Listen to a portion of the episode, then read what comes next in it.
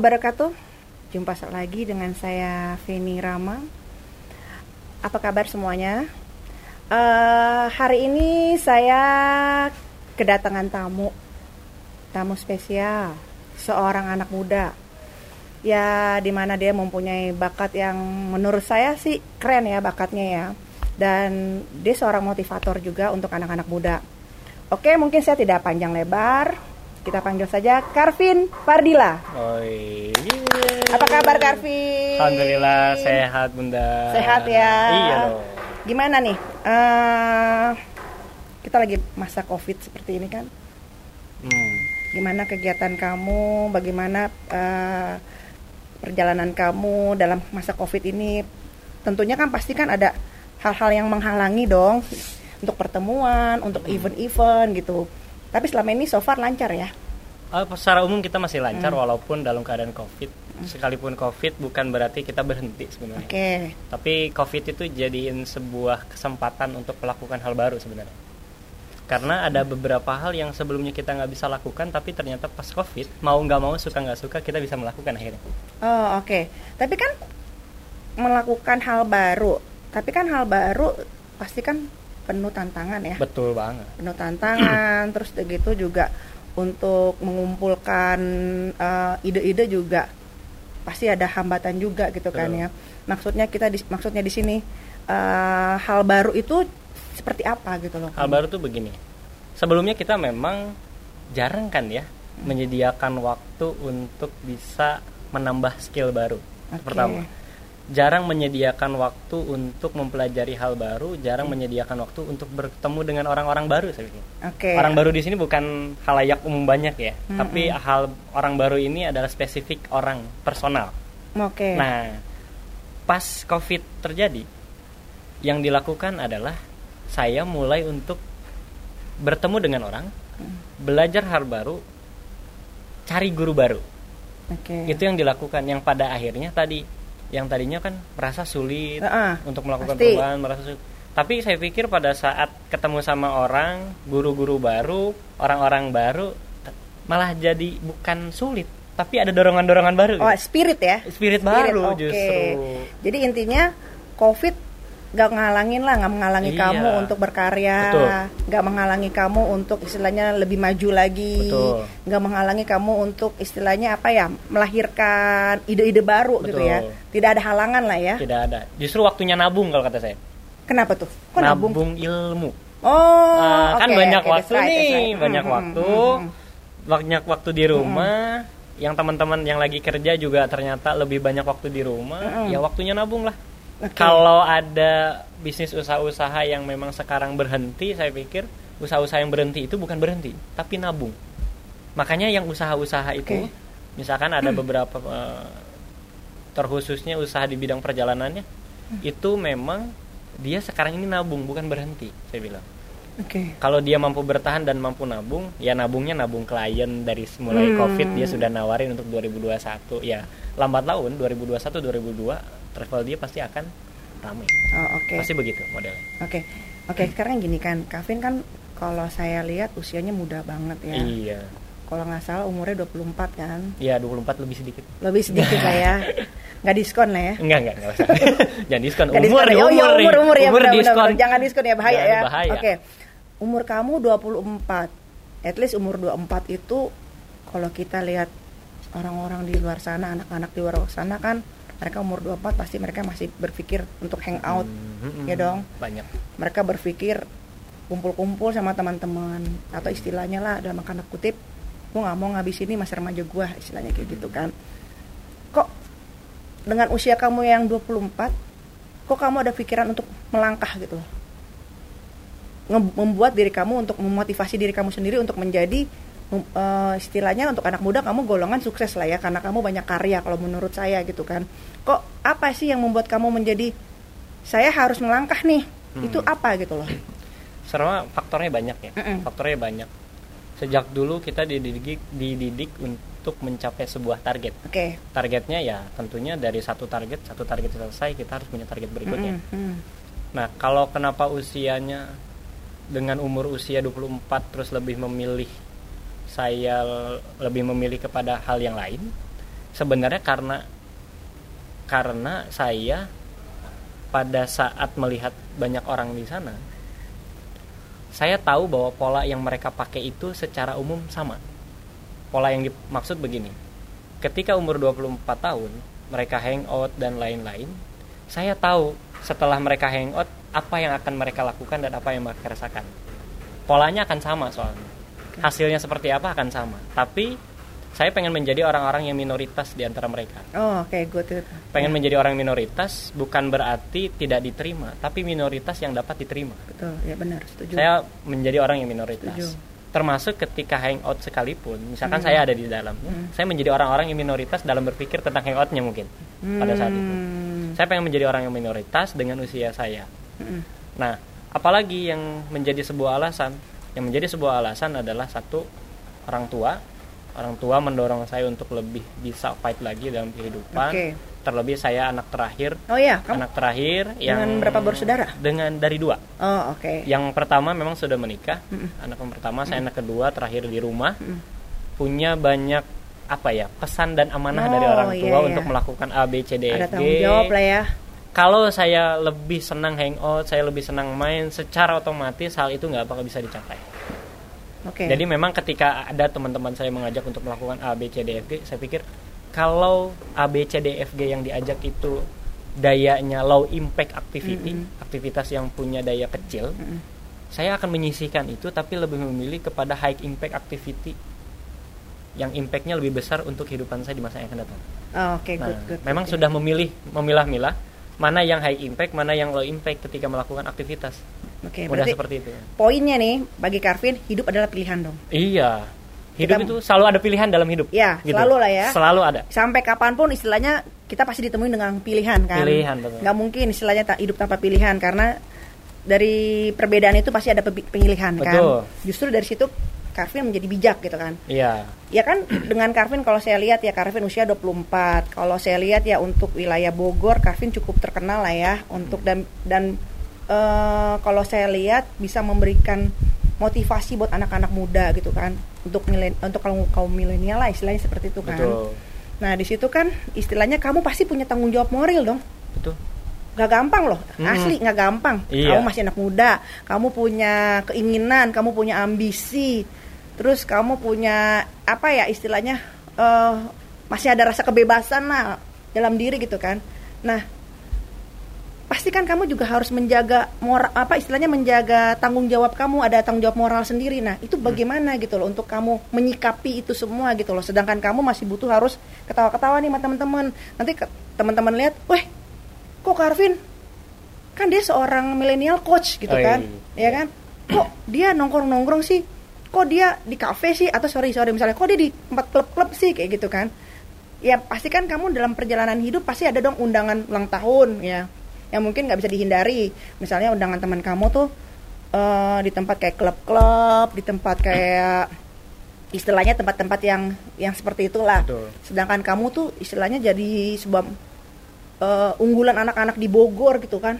Jadi panutan gitu anak-anak muda gitu ya itu gimana kamu menyikapi uh, tanggung jawab moralnya itu hmm. sebenarnya ada yang mengatakan memang berat ketika kita menyandang gelar motivator atau yeah. sejenisnya lah mm berat juga karena saya juga sempat ngobrol dengan salah satu motivator di perusahaan. Uh-huh. Memang berat banget untuk menjadi seorang label motivator. Iya. Beratnya adalah ucapan harus sesuai dengan perilakunya. Iya, model, makanya. modelnya. Tapi saya menempatkan uh, branding itu sebagai benteng tambahan dalam hidup. Benteng tambahan itu begini. Saya sadar iman saya lemah. Saya sadar saya nggak banyak kekurangannya. Oke. Okay. Oke, okay, saya manusia kok. Iyalah tapi ketika saya menyampaikan sesuatu sebenarnya itu kayak itu tuh ngingetin diri pribadi flashback eh maksudnya bukan flashback asli supaya jadi koreksi ya yes jadi misalkan yuk kita sabar jadi kayak gue ngucapin gue denger gitu oke okay. itu tuh kayak terprogram dalam otak yeah, okay. segala sesuatu yang kita aktivitaskan oke okay, sabar uh -uh. itu lebih mengena itu pertama kedua tanpa sadar ketika kita mengucapkan ketika kita terus melakukan mereka yang mendengar secara otomatis mereka adalah mata-mata tambahan dalam kehidupan saya. Oke. Okay, Oke, okay. makanya saya bilang kenapa itu benteng tambahan. Dikala iman lagi lemah, mau melakukan sesuatu, oh iman lagi lemah kegoda nih, set. eh sebentar dulu apa kata mereka kita kayak ibaratnya ustadz mau umat gitu ya kalau misalkan kitanya salah bisa jadi umatnya ikut-ikut salah bisa jadi kayak gitu makanya sangat menjaga banget ketika mau melakukan sesuatu mm -mm. itu dan pada akhirnya mau nggak mau suka nggak suka kita harus mulai untuk memilih sahabat memilih teman dan Oke, segala macam kita pilih-pilih lah, ya. pilih-pilih tadi untuk di, hal yang positif ya, betul. ya kita saring ya, kita hmm, filter ya. Untuk, untuk jadi teman misalkan tadi hmm. diajak ke klub, ya udah teman hanya sebatas teman nggak hmm. apa-apa, tapi ketika diajak klub sebentar dulu itu low impact bagi buat gue. Oh. Itu low impact. No value ya, istilahnya yeah. no value lah ya nggak nggak nggak high ada manfaat, impact buat iya. gue nggak gitu. ada manfaat untuk kita ya untuk apa gitu iya. kan mm. Lalu, kalaupun ada kecil banget uh, uh, lebih banyak mending yang lain oh selama ada yang lain saya akan memilih yang lain dulu dan pasti ada yang lain oh, dan pasti ada yang lain makanya okay. kenapa itu menjadi sebuah tantangan tersendiri sih memang Iyalah, selama pasti. beberapa tahun ini oh, oke okay, harus menahan diri untuk tidak bisa melakukan ini jadi kayak benteng diri tambahan gitu oh, oke okay Nah, sekarang gini kan, usia kamu 24, kamu start untuk uh, jadi milenial coach itu dari usia berapa? Kalau label motivator muncul pada saat saya usia sekitar 19 tahun. 19 tahun? Uh, Berarti label motivatornya. Lulus SMA. Lulus SMA kuliah semester 3. Semester 3 apa semester dong, awal? Keren banget. Itu gara-gara waktu itu sempat pasti pasti ada perjalanannya tuh. Iya, gara-gara sempat dulu mm mendirikan forum komunikasi OSIS Kabupaten Bogor. Awalnya kayak gitu. Oh, kor forum Forum komunikasi OSIS Kabupaten Bogor. Okay. Awalnya dari situ. Oke, okay, oke. Okay. Dari sana ternyata ada yang suka dengan cara berpikirnya kita. Dari kita satu. itu kamu sendiri berarti apa ada ada ada ada tim? Ya, jadi di forum komunikasi OSIS itu. Uh -uh. Jadi teman-teman itu suka dengan cara berpikir saya pada saat itu. Oke. Okay. Ada yang suka, dibawalah saya menemui beberapa pembina OSIS, hmm. guru, kepala sekolah. Dengan cara apa yang saya sampaikan, dengan cara berpikirnya mereka suka, akhirnya dikasih kesempatan untuk berbagi kepada siswa maupun guru-gurunya. Keren dong. Keren, saya keren. pikir, oh walaupun nervousnya berlebihan ya pada saat Pastilah, kamu masih muda. Secara umur 19 tahun 19. gitu loh, hello banget umur 19 19. tahun itu kamu ya, ya tadi saya bilang kamu masih istilahnya jiwa anak muda kamu masih hmm. full lah.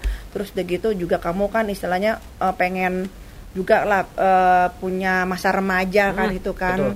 nah ini kan kamu kamu nggak ngerasa kehilangan masa remaja kamu? Enggak yakin? Yakin. Serius? Soalnya begini ya kita menikmati apa yang dilakukan sih. Oh karena kamu berarti oh oke okay, oke. Okay. berarti berarti kamu mencintai mencintai apa yang dilakukan? apa yang dilakukan mencintai apa yang kamu kerjakan. Betul. jadi poin-poinnya oke okay sih. Hidup adalah pilihan. hidup adalah pilihan. Terus kamu mencintai pekerjaan kamu men mencintai apa yang kamu lakukan. Dan ketiga terus kamu bilang tadi ketika bicara sabar itu akan impactnya ke kita gitu kita loh. jadi seperti kita kayak ngaca nih ngaca. kita di kaca terus uh, akan memantul ke kita. Mantul betul. Ya kan? Gitu kan? Jadi poin-poinnya itu sih ya kalau untuk anak-anak muda. Nah sekarang kan istilahnya uh, kalau saya lihat nih anak-anak muda zaman sekarang ini kan anak milenial sekarang ini kalau saya lihat emang mereka berdedikasi yang bagus gitu ya. Betul. Mereka lebih inovatif, lebih kreatif gitu kan. Hmm. Nah karena itu makanya kamu mewakili mereka-mereka yang di sana gitu kan. Saya lihat bahwa uh, tidak bisa nih anak-anak muda kaum milenial ini kita remehkan gitu loh keren banget itu iya gitu loh karena justru dari kalian-kalian ini kalau saya pikir justru majunya suatu bangsa dan negara itu bukan berawal dari yang usianya sudah tua justru awalnya itu adalah bagaimana anak bangsa itu bisa berpikir kreatif inovatif gitu kan kalau seandainya adalah orang-orang yang mungkin kayak Carvin gitu berapa beberapa ribu anak muda itu saya rasa itu udah keren banget gitu loh hmm. suatu negara gitu kan nah sekarang di sini gitu kan seandainya kamu dikasih pilihan gitu Carvin Karvin hmm. Kamu udah nggak jadi lagi nih ya, millennial coach hmm. ya kan kamu udah terus kamu dikasih suatu posisi misalnya nih di posisi hmm. yang keren misalnya posisi yang bagus misalnya tapi di situ tuh bertentangan dengan uh, kamu sebagai millennial coach yang menjadi motivator yeah. tapi kamu di sini penghasilan besar salary besar uh, kesempatan bagus itu loh nah hmm kamu pilih yang mana gitu okay. Kalau dilihat dari pilih yang mana pertama saya mengedepankan value yang saya punya oke okay. value yang saya punya jadi memang setiap orang itu punya nilai yang tersendiri dalam dirinya sendiri uh. value value prinsip prinsip dasar gitu kalau misalkan ditanya tentang satu jabatan Mm-mm. ini ada duitnya segala macam saya termasuk orang yang kalau tidak mencintai satu pekerjaan itu walaupun duitnya banyak ntar juga hilang namanya duit Iya, hampa ya. hampa Mm-mm. tapi bagi- kalau saya lebih memilih kepada balik lagi kepada girohnya kita Oke. value-nya kita kalau misalkan ini ada jabatan duitnya segini duitnya segini tinggalin millennial coach-nya atau motivatornya Ah-ah. no berarti saya melanggar apa yang saya sampaikan sebelumnya kepada anak-anak saya Oke. saya melanggar apa-apa yang memang saya sudah sampaikan kepada pemuda yang pernah bertemu dengan saya Iya, oke. saya ngejaga itu makanya kenapa waktu sempat juga memang dulu ditawarkan untuk jadi ketua apa ketua apa Ah, ah. gitu ya masuk ke dalam kelompok mana. Saya bukan orang yang mau untuk gila jabatan Mm-mm. gila uang bukan. Tapi saya boleh ngebantu teman-teman un- dalam bidang sektor tertentu pengembangan SDM hayu saya bantu. Kalau jabatan bukan bukan sektornya saya bukan bidangnya saya. Itu mah kau sajalah saya kau saja saya ngebantu SDM untuk bisa lebih baik aja. Karena pada dasarnya gini kalau misalkan semuanya diambil saya Mm-mm. semuanya diambil saya untuk jabatan tertentu diambil saya. Terus pertanyaannya adalah siapa yang bakal ngedam siapa yang bakal ngembangin SDM secara umum? Kalau saya sudah masuk ke dalam kelompok tertentu maksudnya untuk jabatan ya untuk jabatan. Tapi kalau misalkan non jabatan gitu ya kayak misalkan hanya orang yang memang diminta untuk yuk benerin tah SDM orang tah Oke. hayu saya mah bantu selama itu positif hayu aja kalau kita kalau saya nggak ter- nggak terlalu tergoda dengan hal-hal itu sebenarnya karena kan tadi bertentangan dengan value hati gitu ya Oh. nggak nggak nggak serak gitu nggak serak namanya duit mah sebenarnya bisa dicari dan Iya, kalaupun oke. hilang Mm-mm. ya bisa kita cari Istilahnya lagi. gini, duit emang kita memang butuh duit, butuh. sangat kita nggak bisa munafik ya, kita butuh duit, Butuh. tapi duit bukan segalanya. Betul. Istilahnya kamu seperti itulah, gitu kan, Ah. bahasanya seperti itu, gitu kan. Ada hal-hal yang penting juga di dalam kehidupan yang masih bisa kita apa nilai yaitu mungkin ya tadi itu hati kamu harus dengan segala sesuatunya itu dari hati Oh. gitu kan kamu menyukai apa yang kamu jalankan di situ baru kamu aku akan mendapatkan sebuah value berarti Hmm. seperti itu kan oke nah berarti kan lumayan ya dari usia 19 start kamu terus sekarang kamu 24 lima tahun. Ah, ah, udah berapa tahun? Lima tahun lebih lah. Lima tahun lah ya oke. Ada nggak dalam perjalanan itu yang namanya kamu difitnah? Oh ada ada. Ada. Bahkan coba sebelum umur ceritain segitu. teman-teman semua nih. Ya siapa bahkan tahu bisa menjadi spirit buat teman-teman di sana. Ternyata oh ternyata perjalanan Carvin juga nggak lancar-lancar banget. Iya. Ada fitnahan juga Ah, ada betul. tempaan juga gitu kan. Bahkan sebelum menyandang gelar itu Hah? sebelum umur 19 tahun pun sudah ada sebenarnya. Udah ada. Dari Udah ada. dari 19 tahun itu kamu udah dari ada? sebelum 19 Ah, udah ada sebenarnya. misalkan Mm-mm. saya yang hijrah yang dulunya di kota sekarang ke kabupaten karena memang ada unsur-unsur fitnah terjadi Oke. di kehidupan Mm-mm. gitu ya yang memang nggak diterima sama masyarakat. Padahal hanya ya sebatas beda pendapat saja iya oke. Terus misal masuk ke eh, je- jenjang SMA yang pada pada jenjang SMA pernah difitnah juga? Ya pernah difitnah juga gitu. Tapi memang menanggapinya dengan cara tadi ya manusia mah tergantung pada responnya. Mm-mm. kalau manusianya merespon positif dia positif iya gitu. jadinya positif. Jadinya positif. Tergantung tapi bagaimana mindsetnya. betul. Kalau kita mau ngelihat sisi positif aja sekarang kelihatan banget di sisi kelihatan banget nih hasilnya bahwa untung gue hijrah nih. Untung gue pindah nih. Ada pesan di situ ternyata. iya ada pesan di situ ya Un- untung dulu pernah difitnah nih. Jadi ngerasain kalau misalkan udah di- pernah difitnah lagi tuh biasa aja. Gitu. Mm-mm. karena kita udah mengalami fase itu. Oh, oke. Karena gitu kan modelnya. Nah kebayang kalau misalkan pada saat itu saya mencoba untuk berpikir negatif. Bisa jadi pada saat momen yang sama dengan peristiwa yang sama itu bisa jadi saya akan selalu negatif terhadap momen-momen itu Ah, kamu nggak akan menjadi Calvin seperti sekarang. bisa, nggak kamu udah bisa. hancur di satu ketika kamu kena tempaan itu, Itu. istilahnya di usia Ah. 19 tahun itu, kamu akan udah terpacu. Cobaan kamu adalah kamu akan berpikiran setiap kejadian itu adalah negatif, gitu iya kan? mindset Oke. itu akan terus berkembang kan Mm-mm, nah mm-mm. alhamdulillahnya pada saat itu mindset positif lah yang muncul Alhamdulillah. hikmahnya ketemu segala macam pas ke sini untung gue dulu begini mikirnya ya untungnya begitu tuh coba kalau kebayang kalau kalau mikirnya negatif kan Iya, mungkin mungkin nggak kamu- mungkin kita bisa ngomong bahwa sabar ya gitu ya Iya. ikhlas ya relakan ya mungkin nggak akan terjadi tuh Berarti apa yang gitu. kamu ucapkan itu adalah sebuah rasa Heeh. kejadian yang udah pernah kamu alami, Pernah. ya kan? Bener. Jadi bukan sebuah kamu bicara kebohongan gitu Betul. loh. Apa yang saya rasa sabar ya karena memang saya pernah, saya pernah melewati. merasakan itu Iya kan? melewati Apa yang saya bilang ikhlas, kamu juga pernah melewati, Melewati. itu gitu kan. Istilah apa yang kamu bilang istilahnya apa tadi? Kak sabar, ikhlas, Sabar. relakan ya. relakan Ah, berarti kamu juga udah pernah melewati Iya. momen-momen itu gitu Betul. loh. Jadi intinya ketika kamu bicara ke anak-anak semua, teman-teman semua kaum milenial, itu apa adanya diri kamu. ya apa gitu. adanya aja gitu yuk Mm-mm. kita sabar ya memang pernah merasakan Mm-mm. momen di mana kita harus sabar banget Mm-mm, gitu mm. nahan Mm-mm. ya Allah, sampai kadang-kadang pusing sendiri untuk nahannya Mm-mm. capek sendiri untuk nahannya Betul, gitu itu betul. kan momen begitu akan muncul juga di kalangan milenial dengan usia-usia 20-an ya Betul. itu karena Karena kan pasti ada omongan di luar nih. Ketika bicara sabar, ikhlas, rela. Pasti ada orang, ah masa iya usia muda bicara tentang sabar. Ah masa iya usia muda bicara tentang ikhlas. Ah masa iya usia muda bicara tentang relakan gitu kan. Hmm. Ada orang yang berkonotasikan berpikirannya tuh ya eh, hanya ngejudge lah seperti itu Hmm. kan gitu kan.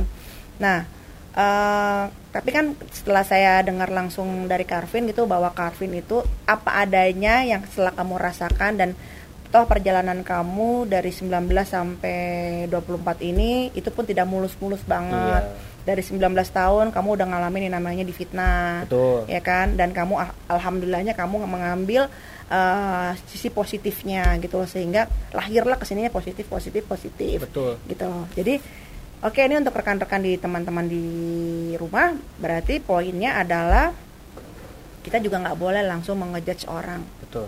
Umur itu bukan ukuran. Bukan ukuran. Kedewasaan orang kematangan iman orang tuh bukan ukuran ya. Istilahnya dengan usia kamu yang 24 kalau saya lihat mungkin karena kamu udah mengalami tempaan-tempaan hidup cobaan-cobaan hidup sehingga kamu mempunyai itu semua gitu loh gitu. Alhamdulillah begitu. Alhamdulillahnya itu gitu kan. Nah itu bagi saya tuh menurut saya sorry bukan bagi saya menurut saya itu adalah gift gitu kan. Eh, gini loh kita menjadi orang baik pun kita harus jemput. Betul. Kita mau jadi orang hidayah itu harus dijemput. Menurut saya hidayah rezeki itu harus dijemput.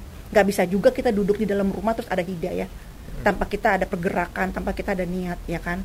Nggak bisa juga gitu kita mau dapat rezeki toh kita di dalam kamar aja gitu kan nggak bisa juga toh kita juga harus menjemput rezeki dari Tuhan gitu kan nah jadi intinya gitu bahwa yang penting ada niat ya ya niat dulu deh. Niat niat ya. baik tentunya niat baik ya niat istilah- baik tentunya niat baik untuk minimal untuk diri kita sendiri gitu Betul. kan ya. Oke.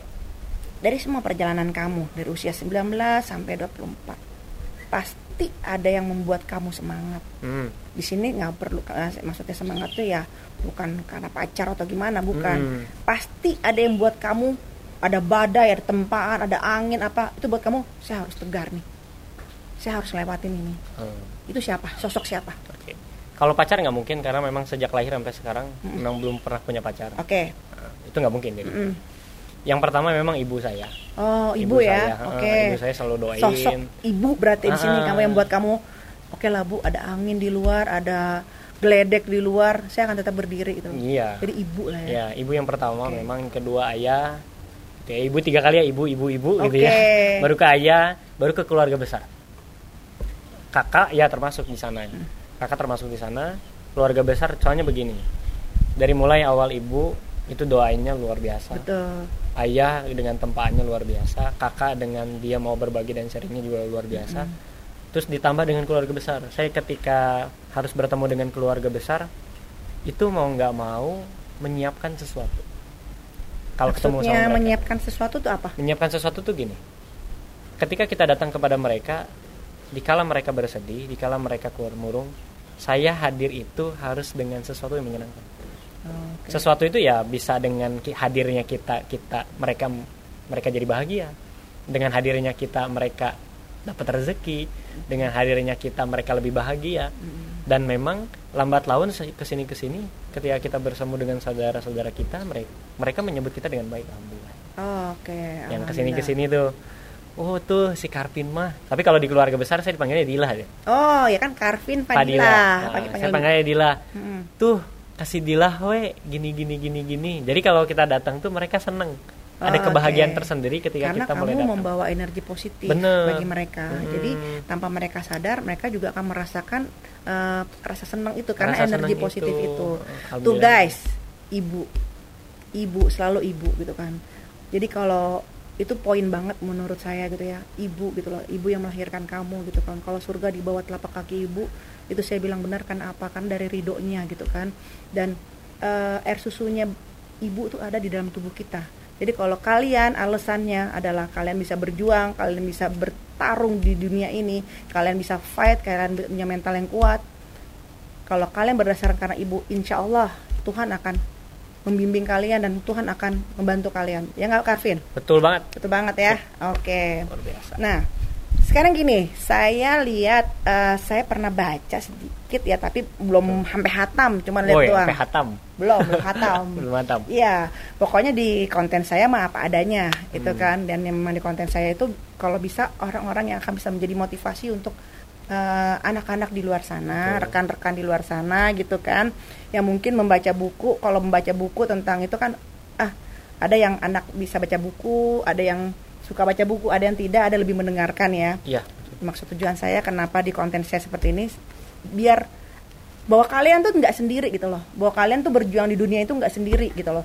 Andai pun kalian harus melakukan tangis, kalian nggak sendiri gitu loh. Andai pun kalian difitnah, kalian nggak sendiri andai kalian harus merasakan jatuh kalian nggak sendiri gitu loh ada orang-orang di sekeliling kalian tuh merasakan itu semua gitu loh tinggal bagaimana kalian bijak untuk uh, menyikapi itu semua kayak Kevin tadi bilang ambillah sisi positifnya gitu oke nah tadi kayak saya lihat kamu punya buku ya oke iya buku buatan kamu berarti rancangan kamu hmm, semua pen, karya kamu ya. ya. Kalau nggak salah sih nih, kalau boleh dilurusin namanya Kasela ya. Kasela. K titik C titik la. Nah, Oke, okay. kamu bisa jelasin nih. Kasela itu singkatan dari apa?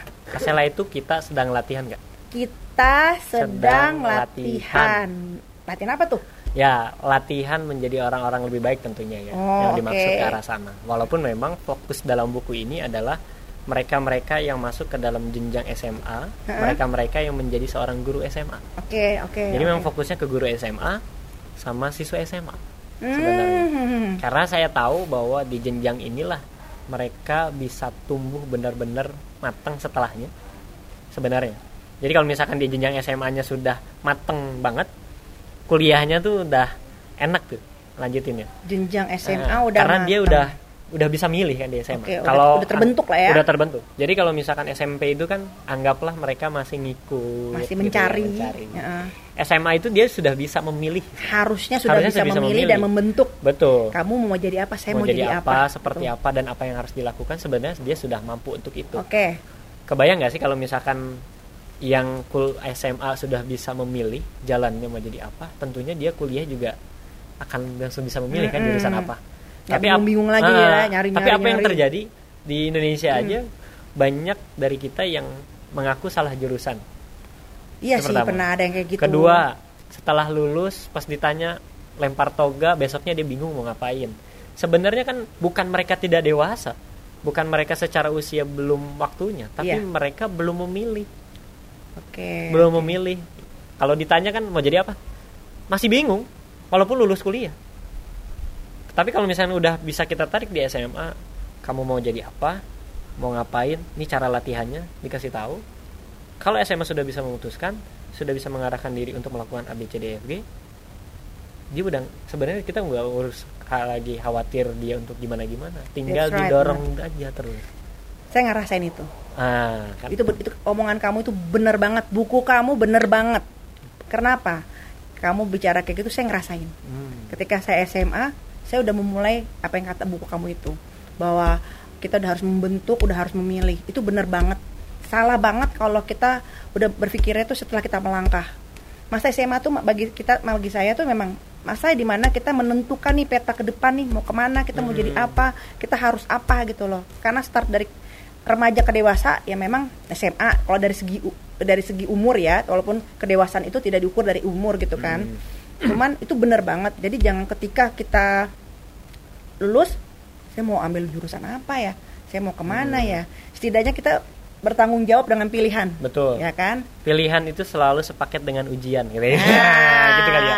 mantep. Pilihan selalu terus, sepaket dengan iya. ujian. Iya. nah memang di buku ini memang fokusnya kan pada alternatif pengembangan kesiswaan sebenarnya oke okay. judulnya begitu jadi kesiswaan itu bisa melakukan uh, alternatif-alternatif tentu untuk bisa bagaimana cara untuk siswanya bisa berkembang lebih baik. Mm-hmm. Di sana tuh ada gitu. modelnya alternatif memang. Mm-hmm. Karena dari kementerian sendiri kan udah ada sebenarnya. Mm-hmm. Tapi kita pakainya bahasa alternatif, cara lain gitu, mm-hmm. cara lain. Nah, memang di setiap pilihan yang patut disadari sejak awal anak-anak muda nih, kalau mau memilih satu A, B mm-hmm. atau C, ingat sadari sejak awal setiap pilihan tuh ada ujiannya. Jangan dianggap kau memilih A yang positif banget itu tidak ada ujiannya. Segala hal yang positif maupun negatif ada ujiannya. Keren tuh keren bahasanya. Pasti ada tuh guys keren banget bahasanya keren banget bahasanya. Tadi gimana? Setiap setiap ada pilihan setiap ada pilihan sepaket dengan ujian. sepaket dengan ujian. Oke. Apa pun pilihannya itu pasti, pasti ada, ada ujian. ujian. Udah sepaket lah ya. sepaket. itu keren banget. Itu yang harus uh, apa anak-anak muda yang harus yang benar-benar kalian kata-kata ini saya suka banget. Jadi buat kamu kalau kamu ketika kamu mempunyai pilihan bukan berarti kamu nggak akan dapat ujian itu udah sepaket istilahnya udah hukum hmm. alam juga lah ya. Bener ya kan? Di Al-Quran di hadis juga udah dibahas tuh sudah ada seperti itu. Jadi jangan kalian nanti uh, karena misalnya kalian ngerasa kepintaran saya nih di pelajaran ini dan saya ambil kuliah ini karena saya pinter nih di pelajaran ini. Itu bukan berarti kalian nggak akan ada ujian.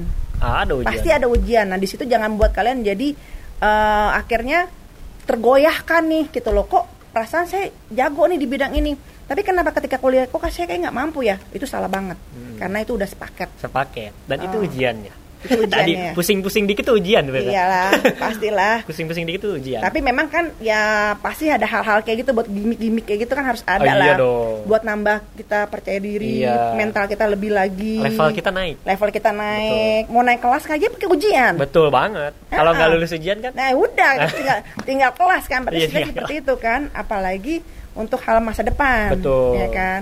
Nah, kalau teman-teman di rumah mau dapetin buku kamu hmm. itu gimana caranya? Oke, nanti kita akan tunggu di cetakan kedua setelah covid ini di awal tahun hmm. nanti karena cetakan pertama udah habis teman-teman. Oh, di, keren dibeli banget. sama para ketua osis, dibeli sama para ketua osis ataupun para pembina osis di sekolah. Gila. Dibeli. Nah, keren, nanti keren. di cetakan pertamanya ada mungkin setelah covid ini. Nanti karena saya ketika kasih ya. ya ketika pembelajaran sudah dimulai, hmm. nanti kita akan cetak kembali karena ini tadi buat mempersiapkan teman-teman kita yang memang dia SMA, SMK maupun MA biar minimal ada hal-hal yang ditambah lah dalam latihan kehidupan mereka di SMA. Benar, benar, benar, benar. Minimal begitu. Karena kadang ada nggak semua anak itu terbuka ya sama orang tuanya ya. Nggak mm -hmm. semua anak itu berani mengump, apa, mengump, apa memberikan pendapatnya gitu mm. kan. Ya mungkin dengan ini menjadi bantuan juga mungkin. Tapi nggak ada salahnya orang tua juga harus baca itu. Ya. Kalau menurut minimal saya ya. dibuka lah pikirannya. Uh, uh, minimal istilahnya orang tua pun tidak boleh terlalu tertutup dengan pemikirannya hmm. gitu kan bahwa seorang istilahnya uh, biarkan mereka berpikir kita sebagai orang tua mengarahkan istilahnya seperti itu hmm. minimal ada keterbukaan lah ya hmm. seperti itu kan sebenarnya di dalam buku ini juga sebenarnya kenapa kok jadi siswa umum sebenarnya kan awalnya itu saya pengen bikin buku ini bukan untuk siswa umum terus tapi dikhususkan untuk para pengurus OSIS ataupun MPK maupun ekstrakurikuler tadinya. Tadinya, tadinya. awalnya. Tapi pas saya buat, pas saya buat, loh harusnya yang umum butuh nih. Akhirnya di bagian prolog awalnya, kenapa sih kita butuh melakukan A? Mm. Itu menjadi ada prolog awal tuh. Latar belakang kenapa buku ini dibuat, latar belakang kenapa teman-teman harus melakukan A, B, C, D, E, F, G. Mm. Sehingga yang tadinya nggak mau masuk organisasi pun bisa jadi ketika baca buku ini mau dia untuk masuk ke dalam organisasi. Okay. Modelnya memang begitu, modelnya. Hmm. Karena memang kita fokus kepada bagaimana caranya siswa itu bisa berkembang di organisasi, bisa berkembang di sebuah komunitas, lebih ke arah sana. Kalau kebayang nggak sih kalau misalkan ya orang kan modal untuk mengembangkan diri itu banyak ya. Iya. Ada yang modal mengembangkan dirinya dengan cara dia punya uang, ada yang memang jejaring, ada yang memang dia networking dan sejenisnya. Hmm. Nah, minimal di dalam organisasi mereka punya modal dan bekal tentang jejaring. Minimal begitu. Nah, di dalam buku ini kita mengajarkan bahwa ada tahapan-tahapan ketika teman-teman dalam uh, dalam mengembangkan diri di bidang kesiswaan di tingkat SMA. Modelnya kayak gitu dia. Istilahnya uh, anak-anak muda berani mengekspresikan diri lah ya. Uh, masuk ke dalam organisasi yang positif, uh, uh, positif, komunitas positif. Uh, ini loh disediain, uh, uh. gimana cara memanfaatkan dan memaksimalkannya. Gitu. Oke, okay, jadi di situ ya. tempat kita latihan oh, dan gitu. belajar. Oke, okay. berarti itu dari segi buku ya. Hmm, Kalau seandainya uh, suatu wadah kamu menyediakan nggak misalnya uh, ada yang tertarik beberapa anak-anak nih uh, di suatu tempat wadah itu kamu ada nggak kalau uh, sebenarnya kalau wadah organisasi ada sendiri ya. Hmm. misalkan kalau memang yang di memang dibina sama kita ada Indonesia juara emas. Ada? Ada. Hmm. itu di bidang prestasi itu lebih ke arah sana. Pengen berprestasi. Ada yang memang forum pelajar sadar hukum dan ham dia teman-teman kita yang memang mau fokus di bidang hukum dan ham okay. pengenalan hukum di ham sejak dini lah pokoknya gitu. Ada juga yang memang sekarang kita lagi buat secara pribadi itu uh, Carvin Life School namanya sekolah Carvin, kehidupan oke okay. sekolah kehidupan Mbak Kak, apa sekolah kehidupan. Saya yeah. pernah dengar juga sebelum kamu ini sekolah alam. Sekolah alam. Iya kan, ada kan ah. sekolah alam kan. Kalau nggak salah salah satu artis ya mungkin saya agak lupa hmm. siapa gitu kan. Kalau kamu apa sekolah, sekolah kehidupan. kehidupan. Dan itu sekolah non formal itu, itu serem itu. Serem ya bahasanya itu serem, ya. Itu bahasanya serem. Serem dan Tapi, menurut sebagian orang berat juga. Berat, berat, berat, berat itu berat. Kamu berani banget. Berani Asli, banget. Itu berani banget. Istilahnya please deh, please jangan mengejudge uh, usia. Kalau misalnya uh, Kavin membuat tulisan sekolah kehidupan kamu langsung ngejas ah kafe masih usianya 24 tahun. Please tolong. Saya orang yang tidak sepaham dengan itu gitu loh. Karena kembali saya bilang bahwa usia kedewasaan orang itu tidak diukur dari usia tapi bagaimana tempaan hidup yang pernah mereka dapetin.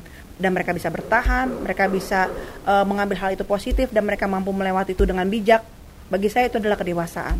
Jadi please kalau Karvin mendirikan sekolah seperti ini jangan langsung kalian jas ya teman-teman ya. Please jangan gitu. Kita harus di sini uh, harus bisa lebih bijak dalam menilai lebih istilahnya kita lebih bukan fleksibel bahasa saya lebih bijak dalam menilai. Intinya sih itu aja gitu ya. Jadi jangan kalau dia sekolah kayak gini saya sekolah saya sih ngedukung sekolah kehidupan. Cuma memang Karvin beban moralnya pasti tinggi iya. pasti banget ada tuh ada inilah ada amanah lah pasti ada amanah saya sih saya doain semoga istilah net baik kamu pasti diijabah Allah Amin. net baiknya akan diberikan kelancaran sama Allah Amin. intinya kamu nggak niat buruk kok Karvin iya. istilahnya iya. tapi tetap dengan paket ujian tadi iya ada ya ujian kan? walaupun niat kamu baik tetap ada, ada ujian ujiannya. ingat walaupun niat kamu baik pasti ada ujiannya kita masih di dunia brosis gitu Yo, ya kan? Ujian akan selalu ada. Ya ada ujian selalu ada tapi gitu kalau kan. kita bisa ngelewatin ujian tuh enak sebenernya. wah itu keren banget. Kita level kita naik ya. kehidupan kita lebih lebih iya. bijaksana meresponnya iya setidaknya kita kita banggalah kita bernafas di dunia ini udah punya manfaat. Iya betul. Ya nggak gitu kan? Benar kan?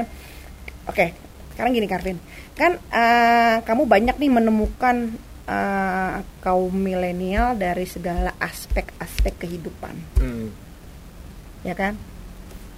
Maaf ya mungkin ada yang dalam keluarganya kurang mampu. Hmm. entah orang tuanya atau gimana. Yang kedua mungkin ada orang tuanya divorce. Hmm. banyaklah hal kayak gitu. Nah itu kita kan nggak bisa menyalahkan suatu keadaan ya. Betul. itu sudah istilahnya sudah memang uh, garis kehidupan yang mana kita harus jalankan. Misalnya kita nggak bisa nyalahkan itu keadaan. Menurut kamu anak-anak yang kurang mampu dan anak-anak yang divorce mereka berhak nggak sih untuk sukses mereka oh. punya hak nggak sih untuk sukses mereka bisa nggak sih untuk sukses bisa banget bisa Kenapa? banget dulu saya pernah ketemu dengan satu angkatan dengan saya hmm. perempuan orang tuanya sudah pisah tunggu sebentar kita minum dulu oh mau diminum boleh kita boleh minum boleh. dulu setelah saya minum ini. Kayak iklan jadinya ya kayak iklan setelah saya minum ini. Terus terus terus gimana gimana? Dulu ada teman saya yang satu angkatan. Ah. dia bilang gini Vin lu bisa nggak sih bikin tempat untuk berkumpulnya orang-orang yang uh, orang tuanya sudah bercerai pisah dan sejenisnya serius? Mm -mm. saya merinding dengernya. Ya terus dia bilang kayak gitu sih. Kenapa emang bro? Gue adalah orang yang merasa beruntung sekalipun orang tua gue udah pisah tapi gue merasa gue baik-baik aja. Ya Tuhan. Gue merasa baik-baik saya aja. merinding. Terus, asli saya terus merinding. saya bilang gini bisa. Maunya gimana jelasin ke gue. Uh -uh. terus terus. Bisa. Tunggu yayasan gue jadi lu masuk ke dalamnya. Jelasin konsepnya dulu ke gue maunya kayak apa. Nah nanti memang rencananya tahun 2021 perencanaannya kita bikin yayasan dia uh, kita minta dia untuk jelaskan konsep yang dibuat bahwa dia tuh pengen ngebina anak-anak yang memang Aduh. broken hope sedang kecil segala macam lu tuh punya hak banget. lu tuh punya hak hak yang sama untuk bisa lebih baik loh itu mulia banget uh, asli itu mulia banget itu teman saya tuh waktu itu satu SMA kok kepikiran ya sempat saya nanya. Uh, uh. Iya, soalnya gue broken home. Jadi pas dong ya saya nanya ya. Iya. broken home lo gue, Vin. Tapi gue baik-baik aja nah, dan gue punya lu, punya siapa iya, yang gue. Karena banyak baik -baik orang yang ngejudge kan. Uh, uh. Anak broken home itu jelek. Hmm. Anak ini kalau menurut saya, guys, please, please, please kalau ada di sekeliling kalian, teman-teman kalian yang seperti itu, orang tuanya divorce atau broken home, tolong kalian malah rangkul jangan hmm. kalian langsung ngejudge kalau dia tuh tidak baik toh itu kan bukan kemauannya mereka. Betul. ya kan istilah seperti itu. Biarkanlah orang tua itu mempunyai jalan hidupnya sendiri tanggung jawabnya sendiri kepada Tuhan. Ya kamu sebagai anak ya tetap menjalankan tujuan kamu di dunia ini untuk apa? Ya jalankan itu gitu loh. Hmm. dan untuk kalian-kalian semua untuk teman-teman yang kalian dukung kalian rangkul gitu loh. Jangan kalian pisahkan atau kalian karena orang tuanya divorce cerai berarti dia orang jelek. No no no no itu salah banget. Jangan lah kayak gitu ya guys. Please jangan. Hmm. Terbukti dengan saya emosi. saya baik -baik saya, ya, gitu kan? terbukti temennya Carvin dia fine fine aja ya Carvin fine, -fine ya? aja. dan sekarang. dia malah punya cita-cita mulia. Hmm, dia pengen, pengen mengumpulkan yang membuat sekolah ya? Bikin kayak ya kalau kata kita mah yayasan wadah untuk teman-teman yang memang dia sudah berpisah dengan orang tua. Orang tuanya udah bercerai mm -hmm. modelnya kayak gitu. Itu yang bercerai. Saya bilang punya hak punya punya hak ya untuk sukses punya, ya. punya banget punya banget dan punya potensi dunia nggak mati lah istilah kalau kata teman Kevin dunia tuh tidak mati. Dia tetap berjalan. Ya kan? Karena tetap berjalan. setiap manusia lahir pasti punya tujuannya masing-masing ya dari Tuhan ya. Betul. ibu bapak kita punya tujuan masing-masing yang hmm. harus ditempuh jalannya harus tanggung jawab. Kita juga dilahirkan ke dunia harus pasti ada tujuan Tuhan melahirkan kita dunia pasti ada gitu kan gitu Betul. gitu kan. Jadi ya salut juga sih saya sama teman kamu itu iya bener. makanya ya Allah ah, ini anak pengen bikin ini ya udah nih ya mudah-mudahan ada jalan buat memenuhi keinginannya oke okay. gitu, cita-citanya ya udah kita bantu nanti amin gitu. semoga berjalan dengan lancar uh. sampai sama teman Karvin salam dari saya gitu loh hmm. saya support banget untuk uh, niat baik dia seperti hmm. itu gitu loh karena kita harus uh, menghapus pikiran-pikiran bahwa anak broken home anak yang orang tuanya divorce itu tidak bisa sukses. Mm-hmm. atau akan jadi anak yang hancur. Mm-hmm. kita harus menghapus image image seperti itu gitu kan. Ataupun dia tidak diterima di masyarakat dibully karena orang tuanya divorce. Betul. please guys jangan lakuin itu gitu loh. Karena uh, kalian belum tentu mampu di posisi mereka gitu loh. Setidaknya kalian bisa belajar dari kekuatan mereka kehidupan mereka gitu loh. Dan mereka tolong jangan dijudge. Justru sekali lagi saya bilang rangkul mereka. Hmm. ya itu kan? broken home yang miskin gimana? Nah. Ah lo anak yang menengah ke bawah boleh nggak sih dia sukses istilahnya? Oh boleh banget. Dan gitu dia kan, punya potensi mereka, lebih besar ya loh. mereka kan ada rasa aduh saya nggak punya biaya. Iya. aduh bagaimana orang tua saya seperti ini? Misalnya kan ada yang orang tuanya mungkin seperti apa seperti apa hmm. pekerjaannya seperti apa gitu ya. Masa sih sedangkan di luar sana kan butuh biaya? Bisa nggak sih hmm. nih bisa banget. Saya gapai cita-cita saya gitu loh potensi dia untuk menjadi inspirator banyak orang lebih berpotensi orang-orang nggak punya kenapa? ketimbang orang punya. Kenapa tuh? Oh, gampang jawabannya. Dilahirkan dari orang kaya terus gedenya jadi orang kaya. Biasa aja itu kan ya. terus tiba-tiba ada orang yang nggak punya terus dilahirkan pas udah gede jadi orang kaya. Inilah inspirator sebenarnya bukan ini. Tuh. Nah contoh hal lain. Soeharto. Ya contoh misalkan Abu Rizal Bakri mungkin ya. Jack Ma. Jack Ma. Yang uh, Alibaba itu ya. Alibaba. Atau siapa? Si anak singkong. Siapa tuh? Anak singkong siapa anak singkong ada sebutan saja anak singkong aduh kan? saya lupa ada saya juga lupa ya pokoknya sih itulah pasti pokoknya founder uh, founder Haril Tanjung. Haril Tanjung, Haril gitu. Tanjung. Founder w, itu uh, WhatsApp juga ya. Iya, banyak orang yang bisa menjadi contoh lah sebenarnya. Ya, jadi... Mereka orang nggak punya tapi punya sesuatu yang berbeda sehingga mereka sampai maksudnya cuman pertanyaannya adalah kita tuh lebih sering melihat pada hasil oh, tapi okay. sering menutup mata pada proses nah yang perlu disadari adalah orang-orang yang merasa dirinya orang nggak punya ke bawah menengah ke bawah coba lihat deh di setiap orang sukses dan inspirator yang keren banget bagi teman-teman mereka punya perjalanan hidup yang cukup panjang Historinya. pertanyaannya adalah apakah kita mau meng- mau mengambil proses itu juga kalau dari awal kita sudah tidak mau jawabannya berarti mudah Hmm. mereka memang tidak mau sukses karena memang nggak mau menjalani sebuah proses tapi bagi teman-teman yang memang mau berjuang dan mau berproses ya dia akan ada waktunya di mana dia akan berjaya. Dan hak mereka sama untuk jadi orang kaya untuk jadi orang sukses. Oke. sukses versi mereka masing-masing ya tentunya.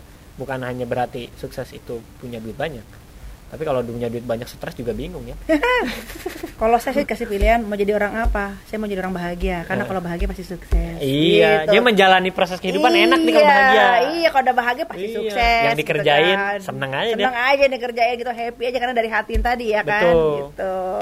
Oke, saya juga pernah lihat kalau nggak salah saya lihat di berita mana gitu ya ada seorang anak dari tukang beca dia bisa sampai S2 kayak gitu. Ternyata Jadi bisa dosen juga. malah katanya. Iya, ternyata Jadi bisa dosen. juga. Betul Jadi banget. jadi jangan membuat menjadi kalian-kalian semua yang jangan juga jangan menyalahkan orang tua kalian. Kenapa orang tua kalian mungkin mohon maaf kerjaannya ada yang serabutan atau Hmm. pekerjaannya mungkin yang ya penghasilannya kurang baik. Please kalian harus justru jadi motivasi, kali ya motivasi tapi kalian jangan menyalahkan orang tua kalian apalagi kalian bersedih atau minder jangan justru jadi motivasi ya Calvin jadi ya. motivasi alasan dia mau berjuang Nah, Ih, betul jadiin alasan dia banget berjuang. gitu, betul banget gitu. Oke. Keren juga sih seru juga kita omongan sore ini iya ya. yang nggak berasa ya Nggak berasa gini udah berapa lama kita nggak berasa. Nah, oke. Saya ada beberapa pertanyaan untuk Karvin ya. Hmm, Ada ya lima pertanyaan deh, lima pertanyaan. Oh, panjang kayaknya pertanyaannya ya. Panjang. ya ya sekitar lima jam lagi baru kita selesai. Oke. Nih, pertanyaan yang pertama. Hmm, Ya, boleh. Siap. siap. Ini kayak mau kuis gitu ya. Iya. Enggak lah ini pertanyaan mudah lah. Tapi memang itu dia tadi di konten saya ya apa adanya aja.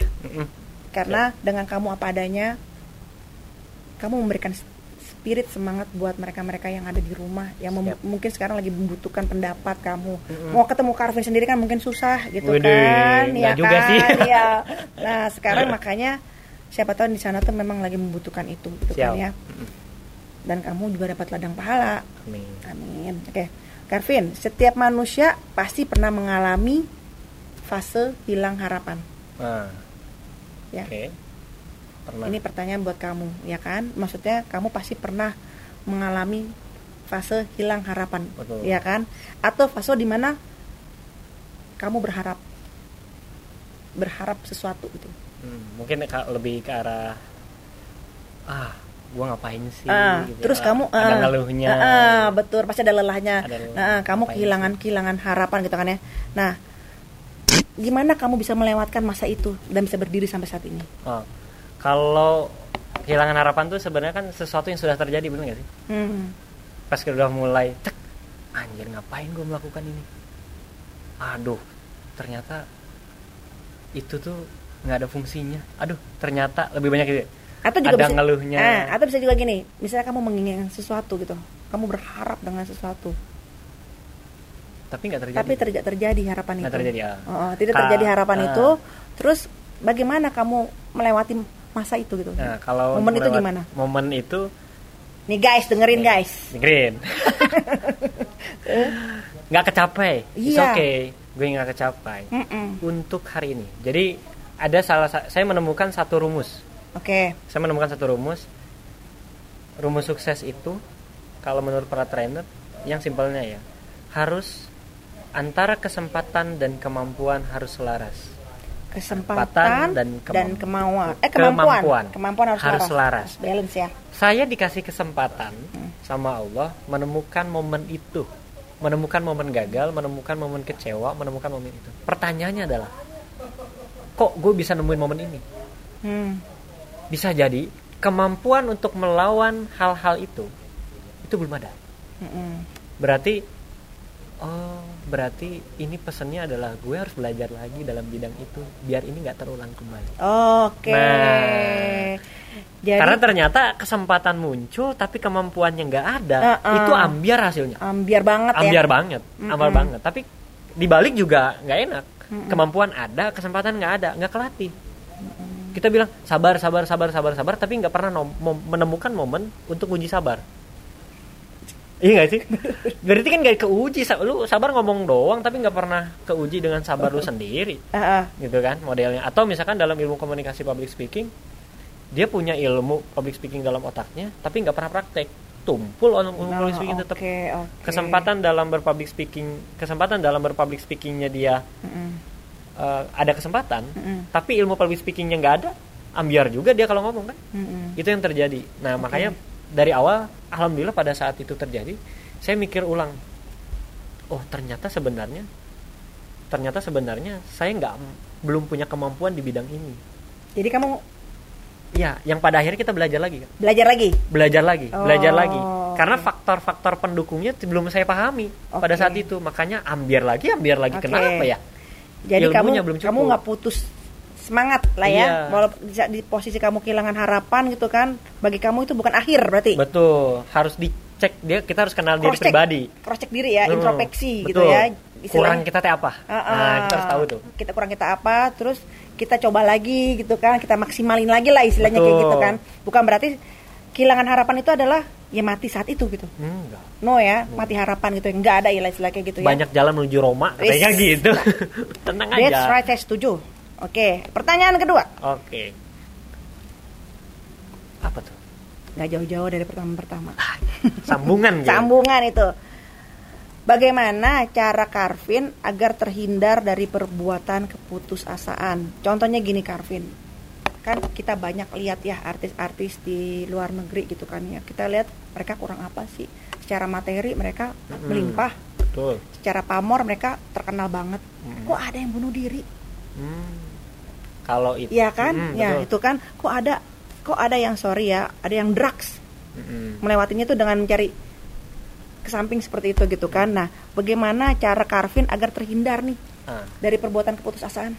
Tadi sat, uh, satu iman itu perlu. Iman. Iman, uh, iman itu perlu banget. Memang pendidikan iman sejak uh, kita kecil itu kena banget. Pondasi ya? pondasinya Nah, fondasi lain itu selain iman itu tersendiri sebenarnya ketika kita membuat sebuah prinsip dasar value tadi. Hmm. Misalnya kalau saya punya value uh, bermanfaat dan menyenangkan. Iya. Saya. Hmm. Ketika memang selain itu ya, selain selain saya ada value itu ada cinta, leadership, modelnya kayak gitu. Oh, okay. Tapi dua value ini menjadi moto hidup, hmm. bermanfaat dan menyenangkan. Apabila ada satu kegiatan ternyata ini nggak punya manfaat, maka saya tidak akan memilih itu. Saya tidak akan memilih itu termasuk misalkan saya lagi nyerah terus tiba-tiba apa gue bunuh diri aja? Bermanfaat gak sih? Enggak juga. Oh. Ngerepotin malah. Iya, iya kalau bunuh diri kan repotin iya, orang iya kan? kalau diterima gitu kan ya. iya. ya. Kalau jadi di tengah-tengah tengah dunia begitu kan, iya. istilahnya. Oh jadi intinya kalau kamu apa ma, untuk mengatasi apa antisipa, antisipasi, antisipasi untuk perkuat iman. Perkuat iman biar nggak putus asa ya. Perkuat iman karena iman fondasi ya. Betul fondasinya. Kita harus punya value dalam hidup value dalam hidup ya. Value nilai-nilai yang memang kita kedepankan dalam hidup nilai-nilai apa sih? Leadership cinta terus disiplin misalkan tadi bermanfaat menyenangkan. Oh ternyata dengan cara saya bunuh diri tidak mengalirkan manfaat apa pun. Atau ngedrugs ya atau ngedrugs itu nggak punya manfaat, manfaat. ya udah saya tinggalin. Nah di dalam otak kanan saya alam bawah sadar saya ngedrugs itu nggak ada datanya. Yang pada akhirnya kalau lagi saya nyerah lagi saya suntuk pasti nggak ngedrugs bukan pasti tapi kemungkinannya sangat kecil jadi apa dong kalau kamu lagi suntuk? Lagi suntuk tuh palingan nih uh -uh. palingan nih. Apa kalau kamu lagi suntuk? Saya ke tem satu tempat tertentu yang membuat inspirasi hal baru aja. Oh. Ya ke tempat sesuatu karena ada inspirasinya. Intinya kamu selalu mendekati suatu hal-hal yang positif. Iya lebih ke arah sana karena kita sadarnya kita lagi di posisi harus ketemu siapa sih ah, ah kamu lagi di posisi oh ini gawat nih kayaknya gue lagi mau putus asa nih istilahnya oh gawat nih kayaknya saya nih lagi di ambang ambang ketakutan nih ya hmm. ambang ambang kehilangan kehilangan percaya diri gitu kan gitu kan istilahnya seperti itu kan hmm. oke jadi cari guru nah cari pokoknya intinya men yang positif, uh, iman sama mendekati hal-hal yang positif aja ya. Betul. ya oke pertanyaan selanjutnya Karvin diminum Karvin. Oke, siap. Masa malu-malu. Pertanyaan ketiga, sejauh mana pentingnya kaum milenial untuk sebuah negara? Hmm, oke. Okay. Kalau dari persen berapa persen? Oke, okay, milenial itu 100% milenial Ah, 100% akan menjadi eh, kalau kata kita mungkin tulang rusuknya negara oh oke fondasinya negara. Kenapa Pentingnya begitu? berarti ya. ya. Kalau saat ini mungkin dia belum men- punya peran yang sangat besar. Tapi kebayang kalau anak muda dipersiapkan dari sekarang, oh iya mereka lah akan menguasai negara. Mm-mm. Jadi kalau anak mudanya saat ini kalau milenial sudah punya pemikiran hebat dan dia mau konsisten dengan perjalanannya, itu pasti keren banget itu pasti keren banget. Pasti kebayang. keren banget, kebayang. Kalau di dalam eh, dalam beritanya juga kan Indonesia mengalami Indonesia emas gitu Mm-mm. kan. Pasti keren banget sih yang itu sih yang sekitar um, usia produktif akan lebih jauh lebih banyak Mm-mm. nanti. oke Karvin Hmm. sejauh ini eh, anak muda itu kan harus sudah mulai menurut kamu kan belajar bagaimana memanajemen keuangan sendiri Betul. dong Iya Financial management. ya minimal untuk diri sendiri dulu kan entah itu nabung Mm-mm. atau investasi Mm. kalau kamu bagaimana ngadepin itu Kalau saya memang dari tapi perlu ya oh perlu anak muda untuk Saya- udah mulai manajemen keuangannya ya betul. Keuangan saya dibagi menjadi tiga sebenarnya. Hmm, Satu keuangan yang memang dikelola sehari harian bentuknya. oke Penghasilan dapatnya harian atau mingguan Oke. dalam jangka pendek. oke Terus jangka menengah yang yang setiap bulan keberapa saya dapat modelnya. Terus jangka yang panjang. Hmm. misalnya setiap tahun atau dua tahun sekali saya dapat jadi memang sumber keuangan kita eh, pembagian keuangan kita ada yang memang jangka pendek jangka menengah sama jangka panjang. Menabung lah kamu lebih kamu lebih ke menabung ya? Lebih ke nabung dan sumbernya dari mana? Oh oke. Kalau Ada untuk yang- investasi? Investasi ada. Oh ada juga lah Ada ya. sendiri. pokoknya intinya kita punya aset juga. kamu pun udah mulai eh, Belajar belajar untuk menabung dan investasi ya. Betul. itu penting banget ya untuk penting masa banget depan ya. penting banget. Biar Harus. istilahnya bagaimana sih? Gue nih nggak bergantung lagi sama orang tua ya nggak sih? Iya, keren banget betul. deh kalau minimal anak muda. kalau kita mah kalau disuruh sama presiden kerja kerja kerja kita mah mindsetnya pensiun pensiun pensiun.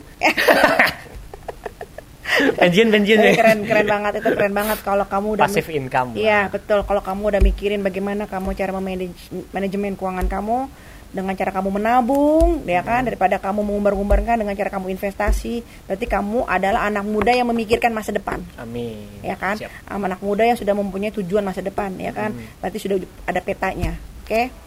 Pertanyaan terakhir. Ini nyerem nih Wah nyerem ini nyerem nih bahaya nih. Ini yang saya butuhkan adalah kejujuran kamu. Yes. Di sini karena kamu- di situ kamu akan orang akan bisa menilai kamu. Mhm. ini jadi saya minta agak jujur ya. Oh tadi nggak Bukan agak ya. tadi nggak jujur berarti. Agak jujur sekarang. karena ini karena ini, ini pertanyaan ini simple tapi ya memang dibutuhkan itu gitu kan. Oke. Oke. jika kamu dikasih kesempatan dilahirkan kembali Hmm? ya kamu ingin menjadi siapa? Jadi siapa? kamu ingin menjadi siapa? Jadi diri saya aja. Yang apa kamu menjadi sekarang. siapa? Menjadi siapa? Enggak. menjadi siapa? Kamu punya toko-toko gitu nggak mau jadi Enggak, saya siapa? bersyukur dengan apa yang memang sudah dilahirkan dan sudah ditakdirkan sama Allah. Karena kalaupun saya memang pengen dilahirkan kembali itu sesuatu yang tidak mungkin gitu. Karena itu sesuatu yang tidak mungkin ya ngapain lah ngarepin?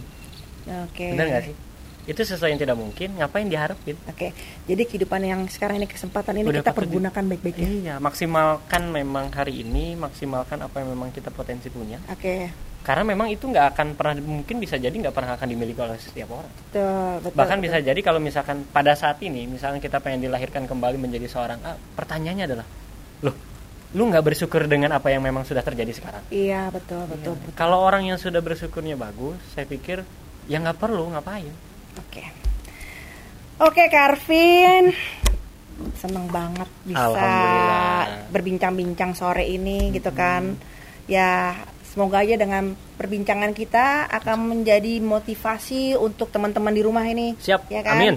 Untuk menjadi an- teman-teman di rumah nih semangat gitu loh, bahwa kalian kembali tidak sendiri. Hmm. Kalian ada Karvin, ada kita-kita semua gitu kan yang di mana kita semua juga ngalamin cobaan hidup kok.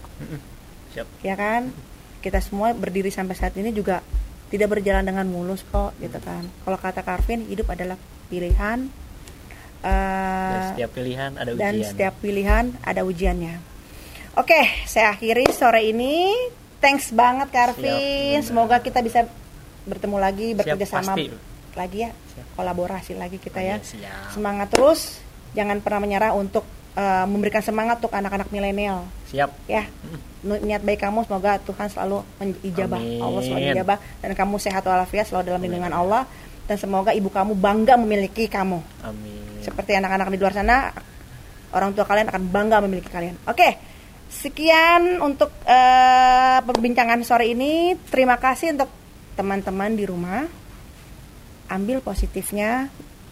Jika kalian tidak jika bagi kalian tidak itu tidak tidak sepaham kalian, oke, okay, berbijaksanalah dalam untuk menilai. Jika jika jika di dalam konten kami ini tolonglah ambil positifnya ya. Hal yang baik kalian simpan, hal yang tidak baik usir jauh. Oke? Okay? Thank you. Bye bye.